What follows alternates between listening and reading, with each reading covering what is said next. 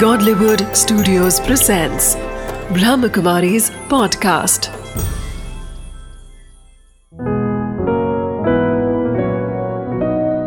ज़िंदगी बने आसान। नमस्कार दोस्तों, ओम शांति। स्वागत है आपका हमारे प्रोग्राम ज़िंदगी बने आसान में। दोस्तों, ज़िंदगी में जख्म बड़े नहीं होते, जख्म भरने वाले बड़े होते हैं। उसी प्रकार रिश्ते बड़े नहीं होते। हम जिस तरह से उन्हें निभाते हैं उसी वही तय करता है कि हम बड़े हैं या छोटे। इसी बात के साथ आज हम अपने प्रोग्राम की शुरुआत करते हैं। हमारे साथ हैं बीके उषा बहन। ओम शांति दीदी। ओम शांति। स्वागत है आपका हमारे प्रोग्राम में। थैंक यू दीदी रिश्तों के बारे में बातें हो रही थी कुछ एपिसोड्स में। आज फिर हम उसी रिश्ते के साथ आगे बढ़ते हैं। माता पिता और बच्चे का रिश्ता। दीदी कई बार ऐसा होता है कि पेरेंट्स जो कि हमारी ज़िंदगी के धरोहर होते हैं जब हम बड़े हो जाते हैं हम उन्हीं पेरेंट्स को पीछे छोड़ देते हैं। ऐसा क्यों होता है? बहुत अच्छी बात आपने कही और मेजॉरिटी मैं समझती हूँ आज समाज में कहीं ना कहीं बड़े शहरों में विशेष ऐसा देखने को मिलता है कि जिन पेरेंट्स ने बच्चों को इतना बड़ा किया समझदार बनाया पढ़ाया लिखाया योग्य बनाया काबिल बनाया। और एक समय आता है कि वही बच्चों को ऐसा लगता है कि माता पिता हमारे कंपैटिबल नहीं है। या हम जिस सोसाइटी में हैं जहाँ पर है तो वहाँ पर उन्हें महसूस होता है कि पता नहीं हम अगर अपने माता पिता को ले जाएँगे हम्म, उनके अंदर वो मैनर्स नहीं होंगे। तो लोग मेरी हँसी उड़ाएँगे मेरा मज़ाक उड़ाएँगे। तो वो बच्चे फिर कहीं ना कहीं अपने आप को छोटा समझने लगते हैं कि माँ बाप को साथ में नहीं रखना है। हम्म, कभी भी अगर हमारे फ्रेंड्स आ जाते हैं कोई भी आ जाते हैं तो वो क्या कहेंगे? हम्म, तो इसलिए या तो वो माता पिता को यही कहते कि आप गाँव में रहो हम्म, वहीं आपका जीवन बीता है वहीं आप रहे हुए हो शायद आप वहीं कंफर्टेबल रहेंगे ऐसे कहते हुए। और अगर गाँव का ज़मीन घर सब कुछ बेच करके शहर में उसने अपने आप को सेटल किया हो तो सोचता है कि माता पिता को कहीं ना कहीं ओल्ड एज होम में रखा जाए या ऐसे स्थान पर रखा जाए जहाँ पर उनका उनको हर प्रकार की फैसिलिटी प्राप्त हो। और समय प्रति समय हम जाकर के उनको मिलते आएँगे। लेकिन शायद ये वही बच्चे ऐसा समझते हैं या करते हैं कि जिनको माता पिता ने भी कहीं हॉस्टल में रख दिया हो। अच्छा। बचपन में। हम्म, और इसीलिए वो बच्चों को माता पिता की कदर नहीं हुई। हम्म, या जिस तरह से उनके उनको माता पिता का स्नेह परवरिश चाहिए थी। उस समय उनको दूर रखा गया। जी। तो वो समझते हैं कि माना एक प्रकार का जिसको हम कहे कार्मिक अकाउंट भी है। हम्म, जो यहीं सेटल होता है। जी। और यहाँ सेटल होना है तो ये समय तो आएगा ही। दूसरी बात के कई बार ये भी बच्चे समझते हैं कि हमारे विचार नहीं मिलते हैं। हम्म, बहुत बड़ा जनरेशन गैप है। बहुत बड़ा अंडरस्टैंडिंग गैप हो गया है। और वो हमारे लेवल में नहीं है। इसलिए भी ऐसा करते हैं। दीदी क्या एज अ पेरेंट मुझे बच्चों के साथ अपडेटेड रहना ज़रूरी है क्योंकि अगर मैं खुद भी पुराने विचारों के साथ ही घिरी हूँ तो कहीं ना कहीं मैं गलत कर रही हूँ अपने बच्चों के साथ। फिर मैं उनसे कैसे उम्मीद करूँ कि वो मेरा ख्याल रखेंगे? कि या मुझे लोगों के साथ उतने ही इज़्ज़त के साथ में ट्रीट करेंगे जैसा मैं चाहती हूँ। बिल्कुल। तो आई थिंक अपडेटेड रहना पेरेंट्स के अपडेटेड लिए रहना बहुत ज़रूरी है क्योंकि जिस युग में हम जी रहे हैं माता पिता को भी अपने आप को अपडेटेड रखना पड़ेगा। तभी वो शायद बच्चों बच्चों को भी उनके साथ कंफर्टेबल फील होंगे वो भी बच्चों को अच्छी तरह समझ सकते हैं। जी। तीसरा ये भी कारण हो सकता है कि माता पिता ने शायद उनके माता पिता के साथ ऐसा ही कुछ सुलूक किया हो। हम्म। इसलिए मैंने कहा कर्म की गति यहाँ बहुत गुह्य है। एक हाथ दे एक हाथ ले। हाँ। माना जहाँ पर भी आप देखेंगे वो उदाहरण याद आता है मुझे जी। कि एक बार एक माता पिता ने अ, अ, बेटा बहू थे और उनका पोता था। तो बेटे बहू को कहीं पार्टी में जाना था तो माता अकेली थी घर में तो कहा कि "भाई, मैं क्या करूँ? तो कहा आप यहीं रहो हम्म, घर में रहो और हम पार्टी में होकर के आते हैं। माँ ने कहा फिर खाने के लिए क्या करेंगे? माना वो खुद मॉडर्न किचन में जाकर खाना नहीं बना सकती थी बुज़ुर्ग थी तो कहा खाने के लिए क्या करेंगे? तो बहू ने कहा ऐसा है माता जी पास में ही लंगर चल रहा है। अच्छा। तो क्यों न आप ऐसा करो आज लंगर में ही खा के आ जाओ। कहा ठीक है जैसे ही बाहर निकले गाड़ी में बैठे और जाने लगे तो पोते ने माना छोटा सा बच्चा था तो उसने अपने पापा से कहा कि पापा मैं समझता हूँ कि मैं बड़ा होकर है ना अपना घर जो है ना कोई गुरुद्वारा के पास में ही लूँगा। तो माँ ने पूछा ऐसा क्यों? तो कहा कि नहीं सहज होगा ना कि जैसे आज दादी को खाना था तो आपने कहा कि पास में लंगर में चले जाना तो खा के आएँगे आप वहाँ। तो ऐसे ही जब मैं बड़ा हो जाऊँगा मैं भी ऐसे पार्टीज़ में मुझे भी तो जाना पड़ेगा। तो फिर आपका खाने का क्या करेंगे? तो आप दोनों को फिर लंगर में ही भेज सकेंगे ना हम? माना भावार्थ ये है कि जैसा सलूक हम अपने माता पिता के साथ करेंगे तो शायद कल को हमारे बच्चे भी हमसे वही सलूक करने वाले हैं। जी इसीलिए हर रीति से अगर देखा जाए तो यहाँ कर्म फिलॉसफी बहुत डीपली कनेक्टेड है। हम्म, या तो हमारा व्यवहार अपने बड़ों के साथ जैसा होगा वैसे बच्चे हमारे साथ करेंगे या तो फिर ऐसा होगा कि बच्चों को हमने बचपन में ही कहीं हॉस्टल में पढ़ने के लिए भेज दिया मना दूर भेज दिया तो उनको जो लगाव होना चाहिए अपने पेरेंट्स के साथ वो नहीं वो लगाव नहीं होता है। और जब वो लगाव नहीं होता है उन्होंने उनकी डिफिकल्टीज को नहीं समझा या जिस तरह से भी हुआ तो बच्चे भी सोचते हैं हम भी तो ऐसे ही बड़े हुए एग्जैक्टली तो माता पिता भी ऐसे ही रहे। hmm. उसमें क्या बड़ी बात है? तो कर्म फिलॉसफी दोनों केसेस में जी। कर्म फिलॉसफी बहुत डीपली कनेक्टेड है यहाँ पर। जी दीदी। दीदी बच्चों की पढ़ाई ये एक समस्या सी बनती जा रही है पेरेंट्स के लिए क्योंकि बच्चे पढ़ने तो बैठते हैं लेकिन ध्यान चारों तरफ़ उनका भटकता रहता है। तो उनके अंदर कंसंट्रेशन पावर बढ़ाने के लिए पेरेंट्स को क्या करना चाहिए? देखो ऐसा है कि बच्चों के अंदर कंसंट्रेशन पावर को बढ़ाने के लिए नेचुरल है कि हमें कुछ चीज़ों का डिसिप्लिन घर में खुद रखना होगा। Okay okay.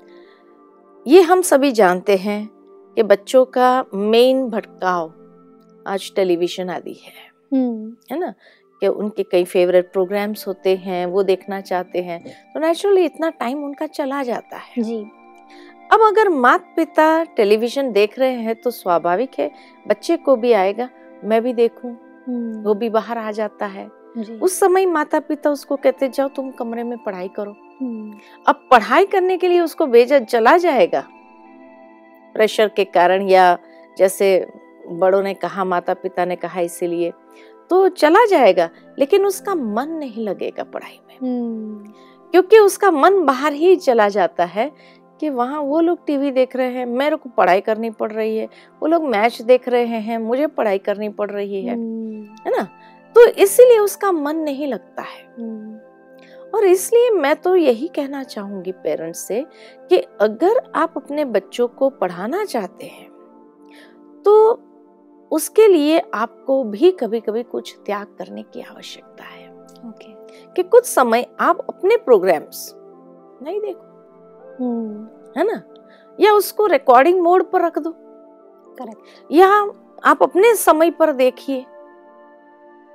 लेकिन बच्चों के सामने जितना आप नहीं देखेंगे और फिर आप बच्चों को कहेंगे तो शायद वो बच्चों के ऊपर असर भी करेगा कि हाँ मम्मी पापा भी तो नहीं देख रहे हैं ना? करेक्ट उनको वहीं बैठ के पढ़ाओ। ताकि उसका ध्यान अगर भटक रहा है आप उसको कहो रूम में जा के पढ़ो वहाँ वो कभी मोबाइल से किसी से बात कर रहा है फ्रेंड से बात कर रहा है कुछ भी हो रहा है आपको पता ही नहीं आपको लगता है पढ़ रहा है। हम्म, उसके बदले आप त्याग करो उस समय टीवी नहीं देखो आप बैठो वहीं ड्राइंग रूम में ही और बच्चों को भी वहीं बैठाओ अपने साथ। और उसको कहो कोई डिफिकल्टी हो तो बताओ मैं. तुम्हें मदद कर सकती हूँ या कर सकता हूँ। आप उनके पढ़ाई में इंटरेस्ट लो। हम्म, जितना माता पिता बच्चों की पढ़ाई में इंटरेस्ट लेंगे बच्चों का इंटरेस्ट बढ़ेगा। Correct. अगर माता पिता को कोई इंटरेस्ट नहीं है बच्चों की पढ़ाई में सोचेंगे कि भाई हमें तो आती नहीं इनकी पढ़ाई हम क्या कर सकते हैं उनके लिए? अरे आपको भले नहीं आती है उनकी पढ़ाई हम्म, लेकिन आप उस समय उनके साथ जब बैठते हैं तो उनको एक प्रकार का मॉरल सपोर्ट मिलता है। एग्जैक्टली और वो मॉरल सपोर्ट ही काफ़ी है उसके लिए। जी। आप अगर इधर उधर जाते रहेंगे और फिर आप सोचो कि मेरा बच्चा पढ़ेगा नहीं पढ़ सकता है। कहीं ना कहीं दीदी उसकी सोच इसी में रहती है कि मैं आगे डिस्ट्रैक्शंस इतने सारे चल रहे बहुत होते सारे हैं। कि वो बेचारा कंसंट्रेट ही नहीं कर पाता नहीं कर पाता है। करेक्ट तो डिस्ट्रैक्शन उसका जो जिस तरह से है आज की दुनिया में सभी जानते हैं कि हाँ आजकल के बच्चों के लिए इतने सारे डिस्ट्रैक्शंस है उसमें से बच करके उसको पढ़ाई में मन लगाना जी। बहुत मुश्किल होता है है ना? तो इसीलिए कहीं ना कहीं उसके बाजू में बैठकर आप अपना काम कीजिए हम्म, है ना? आप कहो कि देखो आज आपको भी होमवर्क है आपको भी पढ़ाई है हमको भी अपनी पढ़ाई करनी है। आप कुछ और पढ़िए आप कुछ अपना लेवल बढ़ाने के लिए कुछ करिए। तो माना जिस तरह से आप उनके साथ में रहेंगे तो उसको इंटरनल एक प्रकार का सपोर्ट मिलेगा। जी दीदी। नहीं तो आजकल के बच्चे कहीं ना कहीं डिप्रेशन के शिकार भी हो जाते हैं। और डिप्रेशन के कारण जब वो पढ़ नहीं पा रहे हैं कंसंट्रेशन नहीं हो रहा है नींद आ रही होती है अगर आपके सामने होंगे नींद आएँगी माँ स्वाभाविक रीति से कहेंगी बेटा चाय पिएगा कॉफ़ी हम्म। पिएगा कुछ बना के लाऊं यू नो ताकि उसका कंसंट्रेशन बना रहे। जी। दीदी कई बार ऐसा होता है कि बच्चों के अंदर में कंपटीशन की भावना बहुत ज़्यादा आ जाती है। अम, वैसे तो ये कहना नहीं चाहिए लेकिन कई बार जैसे एवरेज स्टूडेंट्स होते हैं वो उनको हमेशा टॉप रहना ही उनके अंदर में घूमता रहता है कि मैं किस तरह से टॉपर बनूं किस तरह से मैं टॉपर बनूं। कई बार वो उस लेवल तक ना पहुँचने के कारण डिप्रेस हो जाते हैं। तो अम, क्या किया जाए जिससे उनके अंदर कंपटीशन की भावना हो? लेकिन पॉजिटिव तरीके से ना कि नेगेटिव तरीके से। Right right. इसीलिए कहते हैं कि हेल्दी कंपटीशन अच्छा है। जी। कि जहाँ पॉजिटिव फ्रेम ऑफ़ माइंड हो किसी को हमें नीचे गिराना नहीं है। करेक्ट बहुत सुंदर कहा कि किसी को गिरा के उसके ऊपर चढ़ना वो हमें कभी भी सेटिस्फेक्शन नहीं देता है। कहीं ना कहीं मन कचोटता रहता है। लेकिन उनके साथ साथ अगर चले हम ये है हेल्दी कंपटीशन जी। तो जहाँ बुरी भावनाएँ अगर किसी के अं- किसी के प्रति पैदा हो रही है उसी समय हम अपने आप को देखें कि मेरे अंदर ये भावनाएँ क्यों आ रही है? जी। है ना? और चेक करें। बाकी हाँ कंपटीशन बुरी बात नहीं है। उससे क्या होता है कि व्यक्ति के अंदर पढ़ने का जोश एक प्रकार से आ जाता है या कुछ करने का कुछ बनने का एक ऐसा जैसे विजन उसके अंदर तैयार होता है तो वो करने के लिए जैसे उसके उत्साहित हो जाता है करने के लिए। लेकिन अगर अनहेल्दी कंपटीशन में अगर उस रास्ते पर वो चला जाता है करेक्ट तो बच्चे का दिमाग इतना सेंसिटिव होता है कि हेल्दी अगर है तो तो पॉजिटिव में उमंग उत्साह में आ जाता है। करेक्ट लेकिन अगर नेगेटिव में चला गया तो इतना विकृत भी हो सकता है कि आज की दुनिया में हम देखते हैं कि छोटे छोटे बच्चे भी विकृति में आकर के किस प्रकार के एक्टिविटी में इन्वॉल्व हो जाते हैं। जी। और फिर बाद में पश्चाताप के सिवाय कुछ नहीं मिलता है उनको। बिल्कुल। जी दीदी।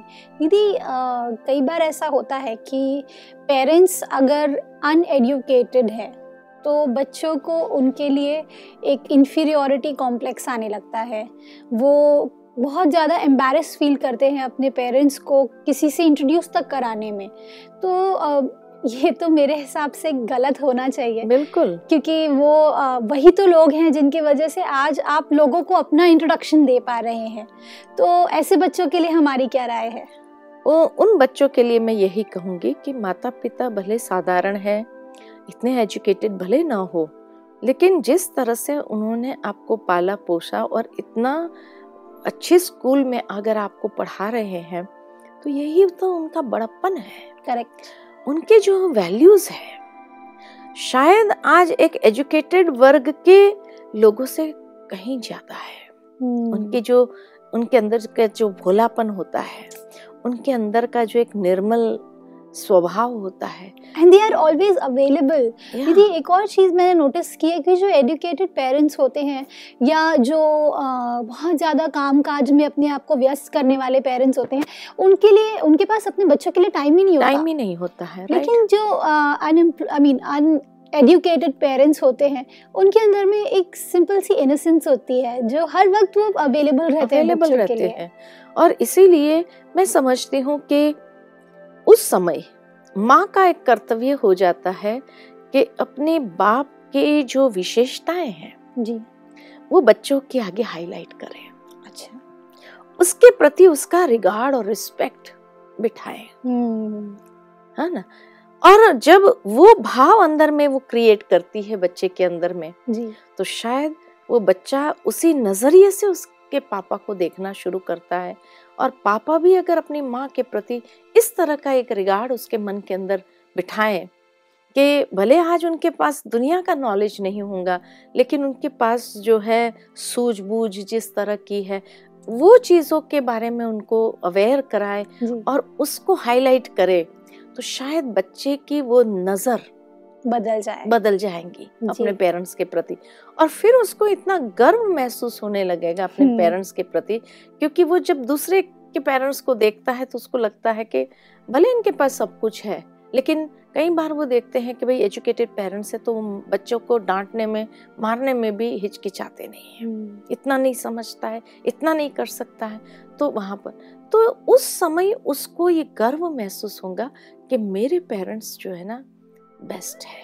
हम्म, तो ये मैं समझती हूँ माँ का कर्तव्य है कि पिता के प्रति उसका भाव बिठाए उसके प्रति जो रिस्पेक्ट है वो बढ़ाए और पिता का कार्य है कि अपनी माँ के प्रति वो बच्चे के अंदर भावना बढ़ाए बिठाए और उसको अवेयर कराए कि देखो आज इसके पास जो धन है ना शायद दुनिया में किसी, किसी के पास, के पास, नहीं है। तो ये जब अवेयरनेस है तो उसका दृष्टिकोण ही बदल जाता है। जी। क्योंकि अक्सर उसके फ्रेंड्स या स्कूल में उसके पेरेंट्स के बारे में लोग तेरे पेरेंट्स तो अच्छा पढ़े लिखे भी नहीं फिर तुम क्या करता है? तो वो चीज़ों का वर्णन इतना ज़्यादा होता है तब उसको वो इन्फीरियोरिटी डेवलप होती है। हम्म, तो जैसे वो फ्रेंड्स सुनाते हैं तो इन्फीरियोरिटी डेवलप हुई। ऐसे कि पेरेंट्स एक दूसरे के प्रति वो भाव अगर बिठाएँ जी। बच्चे का तो शायद उसके वो इन्फीरियोरिटी खत्म नहीं खाली होती है, लेकिन उसको अपने पेरेंट्स के लिए इतना गर्व महसूस होगा कि दूसरों के सामने भी वो बोलने में हिचकिचाएगा नहीं। जी दीदी। दीदी, कई बार बच्चों के अंदर और पेरेंट्स के भी अंदर मैंने नोटिस किया है ग्रैटिट्यूड की जो होती है, वो बहुत कमी होती है। छोटी छोटी चीज़ें जो एक दूसरे के लिए वो करते हैं उसके लिए थैंकफुल नहीं होते। कई बार होता है कि हाँ ये तो अपने ही है, इनको तो करना ही है। वो वाली जो एक एटीट्यूड है, वो ग्रेटफुल होने नहीं देती। इसका क्या किया जाए? ऐसा है कि बच्चों के मन के अंदर वो बात वैसे तो एजुकेशन में मैनर्स में सिखाया ही जाता है। स्कूल से ही ये चीज़ आ जाती है कि भाई you have to be grateful कि जब आपको कोई कुछ देता है, करता है आपके लिए तो you have to be grateful whether they आप योर पेरेंट्स और योर ब्रदर्स सिस्टर्स और कोई भी आपके आसपास जो भी है उसके लिए. लेकिन क्या होता है कि जब वो बच्चा देखता है कि भाई मैं इतना करता हूँ, क्योंकि आजकल की पढ़ाई के अंदर जिसको कहा जाए कि एक टास्क दिया जाता है बच्चों को. स्कूल्स में। मैंने कई इंटरनेशनल स्कूल्स देखी ऐसी कि जहाँ बच्चों को एक प्रोजेक्ट दिया जाता है और प्रोजेक्ट दे करके उनको माना कई चीज़ें उसमें से वैल्यू सिखाने के लिए। Value education value education subject हाँ। It's a subject not just a subject लेकिन उसके लिए उनको एक प्रोजेक्ट दिया जाता है कि आपको घर में जा करके अपने टोटल फैमिली मेंबर्स के साथ ये प्रोजेक्ट को कंप्लीट करना है। माना you have to take the cooperation of all involve involve everyone और उनका कोऑपरेशन लेकर के आपको ये करना है। तो तो उसमें कोऑपरेशन की एक फीलिंग वैल्यू को समझाते हैं कि जैसे सब कोऑपरेट करके अगर वो प्रोजेक्ट करते हैं तो उसकी खुशी कैसी होती है। और फिर इस तरह से वो बच्चों को भी कहा जाता है कि आपको सारे मैंने एक जगह प्रोग्राम खास करके अपना जो ब्रह्मा कुमारी इसका प्रोग्राम चलता है एजुकेशन का touch the light programme schools में खास करके जो चलाते हैं बच्चों के प्रति। उसमें मैंने देखा कि एक एक week once in a week वो हमारी बहनों को बुलाते हैं स्कूल्स में। और वहाँ पर जब जाते हैं तो वो बहनें उन बच्चों को जैसे कोऑपरेशन ये वैल्यू है। तो वो कोऑपरेशन की वैल्यू उनको सारा समझाते हैं उसका बेनिफिट समझाते हैं उससे क्या होता है वो समझाते हैं। और फिर बच्चों को कहते हैं ये पूरा वीक आपको देते हैं कि आपको हर एक को कोऑपरेट करना है। मम्मी को क्या हेल्प किया क्या कॉपरेट किया और फिर वो सब कुछ लिखना है। And the end of the week next week में भी जब जब हम जाते हैं तब वो बच्चों से पूछते हैं कि क्या किया वर्कशॉप इस तरह से करते हैं। आप मानेंगे नहीं घर में जैसे ही बच्चे जाते हैं जी। तो वो माँ को कहते हैं आज जो है ना मैं आपको क्या हेल्प करूँ किचन में? क्या हेल्प करूँ? अच्छा माँ ने कहा कि तुम ड्राइंग रूम पूरा है ना साफ़ कर दो। तो हमने देखा कि जब उनको ये टास्क दिया जाता है कि आपको सबको कोऑपरेट करना है तो वो बच्चे इतने एंथुजियास्टिक हो जाते हैं। घर में जाकर वो कहते हैं नहीं हमको कुछ काम दो हमको माँ भी सोचती है आज ये बच्चे को क्या हो गया? काम दो हम्म। काम दो। क्योंकि उसको मैक्सिमम टास्क दिखाना है क्लास के सामने। करेक्ट। कि मैंने सारे हफ़्ते में पचास टास्क किए या जिसके सबसे मैक्सिमम होंगे उसको कुछ ना कुछ छोटी सी गिफ्ट देते हैं तो इसलिए। तो क्या होता है कि वो बच्चा मैक्सिमम टास्क कंप्लीट करने के लिए रोज माँ को मदद करता है फिर उसमें लिख देता है। करेक्ट मैंने आज ये किया। पापा को हेल्प करने के लिए सिस्टर को हेल्प करने के लिए ब्रदर को हेल्प करने सोसाइटी में हेल्प करने के लिए इस तरह से। जी। और जब उसके मैक्सिमम हो जाते तो उसको खुशी होती। लेकिन उस बीच में वो कॉपरेशन की एक वैल्यू थी जो टास्क था। लेकिन उसमें उसने कई चीज़ें जो सीखी होती है।